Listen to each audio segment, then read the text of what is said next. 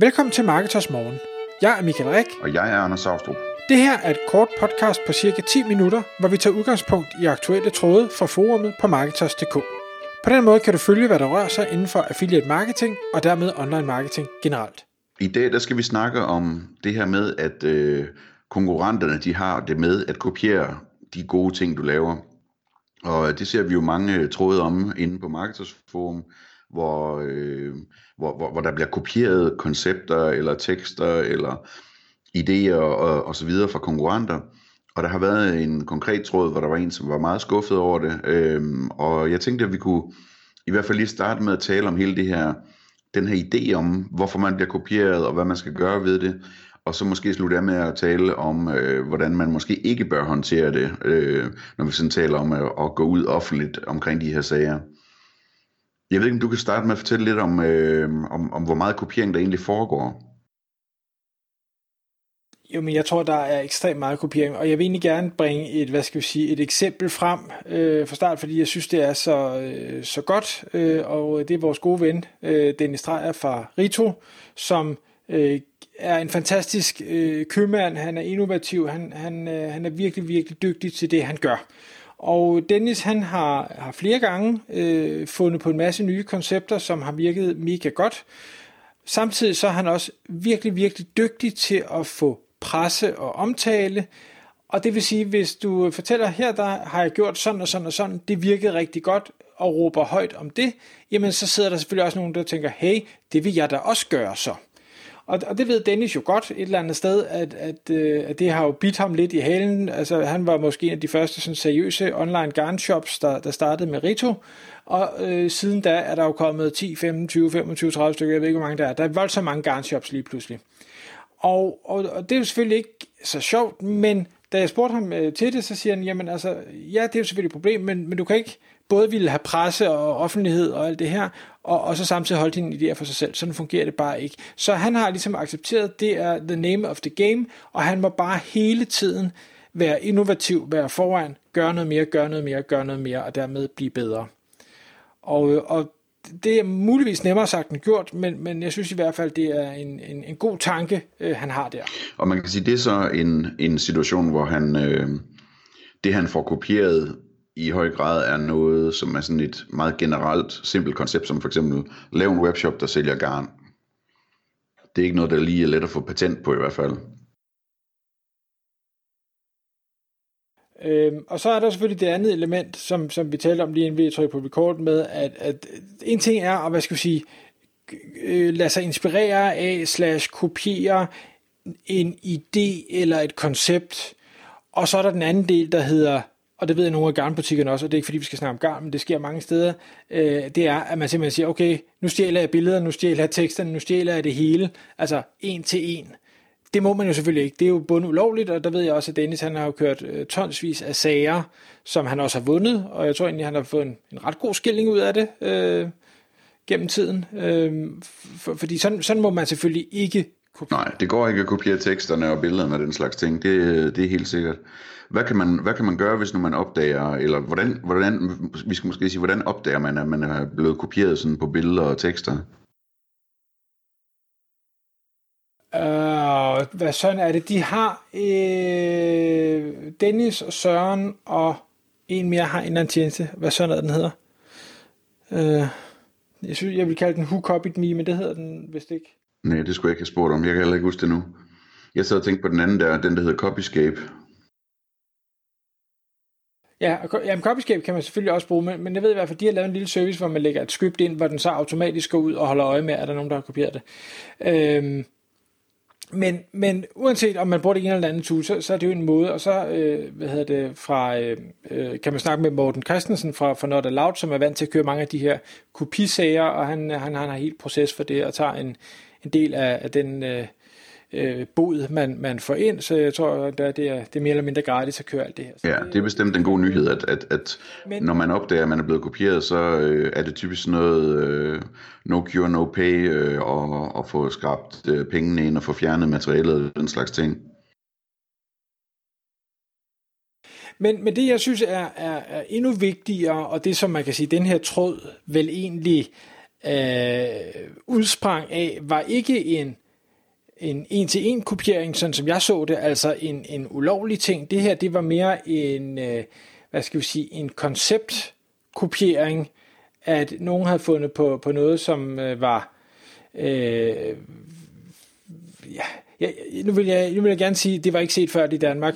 Det tror jeg faktisk ikke passer, men jeg kan ikke lige komme og modbevise det heller.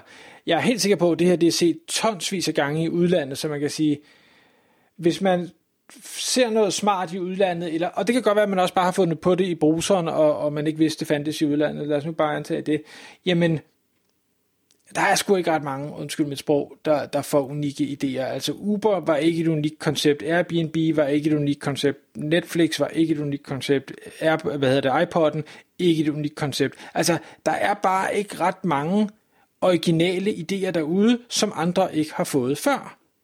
Og det kan godt være, at man selv synes, man er fantastisk innovativ og ting og sager. Jamen, og det er du nok også, og det kan godt være, at du selv har fået ideen, men din inspiration er kommet et eller andet sted fra, om du så har set det eller ej, og der er bare nogen, der har tænkt på det før. Men din eksekvering kan være markant bedre, og det er derfor, at det ligesom er dig, der kommer ud og får opmærksomhed omkring, at du kan alle de her forskellige ting. Det er bare to forskellige ting. Så sådan, altså et koncept, det kunne være, hvis nu, at Dennis han solgte garn, og fandt på, at han skulle sende en pakke ud hver måned med nogle garnnøgler i nogle bestemte farver, som svarer til, hvad kunden foretrækker eller et eller andet. Og så de andre garnshops begyndte jo ligesom at kopiere det koncept meget tæt, ikke? Så kunne man godt forestille sig, at Dennis han ville være træt af det, for nu havde han lige fundet en vinder der, ikke? Og det kan jeg sagtens forstå, men man kan sige, det ligesom, hvad hedder den her barberklinge, Dollar Shave Club, så var så populær, hvor man får de her x antal skraber hver eneste måned i en eller anden kasse. Jamen altså, der gik jo ikke, jeg tror ikke, der gik 14 dage fra de lancerede deres lidt sjove, virale video til, at der var andre, der solgte samme produkt, som selvfølgelig kopierede det. Og de helt store, altså Gillette og dem her, de har jo også valgt at kopiere det, fordi det var en god idé, det løber vi bare med, vi gør det bare måske større, vildere og med flere penge i ryggen. Og sådan er det bare. Lige præcis. Og ja, hvis du har et eller andet, der er så fantastisk, så du kan tage patent på det, så skal du selvfølgelig gøre det, men for de fleste tilfælde, så er det nok ikke så unikt. Og så må man bare sige, at man kan hele tiden holde med. Jeg kan huske, den slags linkbuilding, som vi arbejder med her på kontoret, den kaldte jeg elite links til at starte med. Og der skete der nemlig lige præcis det her med, at det begyndte at dukke op alle mulige steder på nettet, at der blev solgt elite links i Danmark, ikke? Fordi at kunderne efterspurgte det, eller folk tænkte, at måske søger de på det, eller et eller andet den stil. Og det altså... Det er bare sjovt at se. Der var også nogle af mine gode kolleger, som ringede eller skrev og spurgte, om de var okay, at de kaldte deres ting for elite links. Jeg var bare sådan, jamen det må du gerne. Altså det forstærker egentlig bare mit brand, at, fordi at der er mange, der godt ved, at det er mig, der startede det til at starte med, ikke? Og så på et tidspunkt, så kaldte jeg det noget helt andet af andre årsager. Men sådan er det bare. Vi har også i tidernes morgen, der lavede vi en masse penge på at være nummer 1 på proteinpulver med en affiliate-side, og bloggede om det, og der kom bare mange proteinpulver-sider. Men der var ikke nogen, som kom sådan ligesom var et problem for os, fordi vi allerede var foran med det. Jeg har også den der oplevelse af, at det betyder ikke det store. Altså det kan man godt ligesom udvikle sig ud af. Og jeg synes også bare, at man skal også tænke over, hvad gør man selv? Altså hvis man ser, en anden har en god idé, vil man så sætte sig tilbage og sige, nej, den har en anden fået, så det må jeg ikke gøre. Og så håbe på, at alle andre også opfører sig ordentligt. Eller siger man, det var måske faktisk ret smart. Det kan godt være, at jeg laver en lille twist, så det ikke er alt for åbenlyst, at jeg kopierer det, men det gør jeg nok faktisk alligevel. Altså, det vil jeg gøre. Altså, hvis jeg ser en konkurrent, eller en kollega, eller en et eller andet, der gør noget smart, jamen, hvorfor skulle jeg ikke også gøre noget smart? Det gør jo ikke deres idé dårligere. Det, faktisk vil jeg nærmest sige, de burde jo... Altså, jeg er beæret lidt, når nogen vælger at kopiere et eller andet, jeg tror, jeg har fundet på.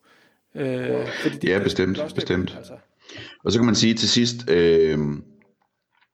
Altså nogle gange, så kan det jo opstå noget. For eksempel hvis nu jeg ser en ven og konkurrent kollega, som har fundet på noget smart, og jeg godt kunne tænke mig at begynde at lave noget af det samme, Så det er jo klart, at så det rigtige for mig at gøre i sådan en situation, det er at spørge pænt og sige, jeg kunne tænke mig at gøre sådan og sådan. Jeg har ikke tænkt mig at gøre det helt ligesom det. Hvad tænker du om det? Er det okay med dig? Eller, altså, lige sådan føle sig lidt frem og lige sådan... også for at give dem et anerkendende nik og sige, jamen, det var faktisk dig, jeg blev inspireret af. Det når man langt med i forhold til sådan at bevare den gode tone og holde de gode forbindelser, ikke? Men vælger man den tilgang, så skal man også bare vide, at man løber den risiko, du siger, nej, det synes jeg faktisk er en rigtig dårlig idé, og hvis du så vælger at gøre det alligevel, fordi du faktisk synes, ideen er så god, så vil jeg jo næsten sige, så er du først måske et halvdumt svin, ikke? Ja, men på den anden side, hvis du alligevel havde tænkt dig at gøre det, så er det trods alt bedre, at man har taget snakken med personen, så de ikke kommer bag på dem, og man har forsøgt at forklare det, og man har sagt, okay, vi kan ikke blive enige om det her, det bliver som det bliver, men jeg tænkte, jeg ville sige det til dig først, og så videre og så videre, ikke? Okay, men så skal man ikke ringe eller kontakte dem for at spørge om lov, så skal man gøre det for at underrette. Nej, ikke som decideret om lov, man skal formulere det rigtigt selvfølgelig, Eller formulere det sådan at sige, hvordan kunne jeg gøre det her, hvor jeg har tænkt mig at gøre sådan og sådan, synes du det er okay, eller hvad tænker du om det, og så videre, ikke? Altså, der er nogle muligheder derfor ligesom at, fordi man skal også være god ved sine venner, ikke? Altså, det er vigtigt. Og det var netop det, der skete med den her tråd, at det var ligesom en kollega i branchen, som havde kopieret et koncept, og den person, som var blevet kopieret, blev meget skuffet og sikkert også meget vred over det. Og valgte ligesom at gå offentligt ud og sige, prøv at se her, hvordan jeg er blevet kopieret. Og det tror jeg egentlig ikke er en særlig god idé, fordi at alle ved godt, at den person er blevet kopieret alligevel. Så det er mere sådan... hvad skal man sige, sådan big dog-agtig, og lade være med at kommentere på det, og lade andre tænke deres om det. Og måske, hvis man virkelig er vred, jamen, så tage personligt fat i den person og sige, der kom I altså lige tæt nok på. Det kan også være, der er en god forklaring, eller et eller andet. Så jeg synes, man skal passe på med det der med, at hænge folk offentligt ud, når man bliver vred. Det er godt lige at tælle til 10 og lige sove på det, inden at man gør det. Vi så også i den her tråd, at der straks var mange, der synes, at det var for meget at hænge folk ud på den måde. Det brød vores medlemmer så faktisk ikke om at se. Og det kan man jo lære noget af. At, altså, der er mange, som synes, at sådan noget, det tager man altså privat. Det er ikke sådan, man bare hænger folk ud for. Det er jo også lidt, hvis man hænger nogen offentligt ud for at have lavet en ulovlig kopiering, for eksempel, så er det jo nærmest en jury, og indtil den dag, hvor personen er dømt for det. Så det er en ret alvorlig sag i virkeligheden, man skal passe lidt på med det. Tak fordi du lyttede med. Vi vil elske at få et ærligt review på iTunes, og hvis du skriver dig op til vores nyhedsbrev på marketers.dk/morgen, får du besked om nye udsendelser i din indbakke.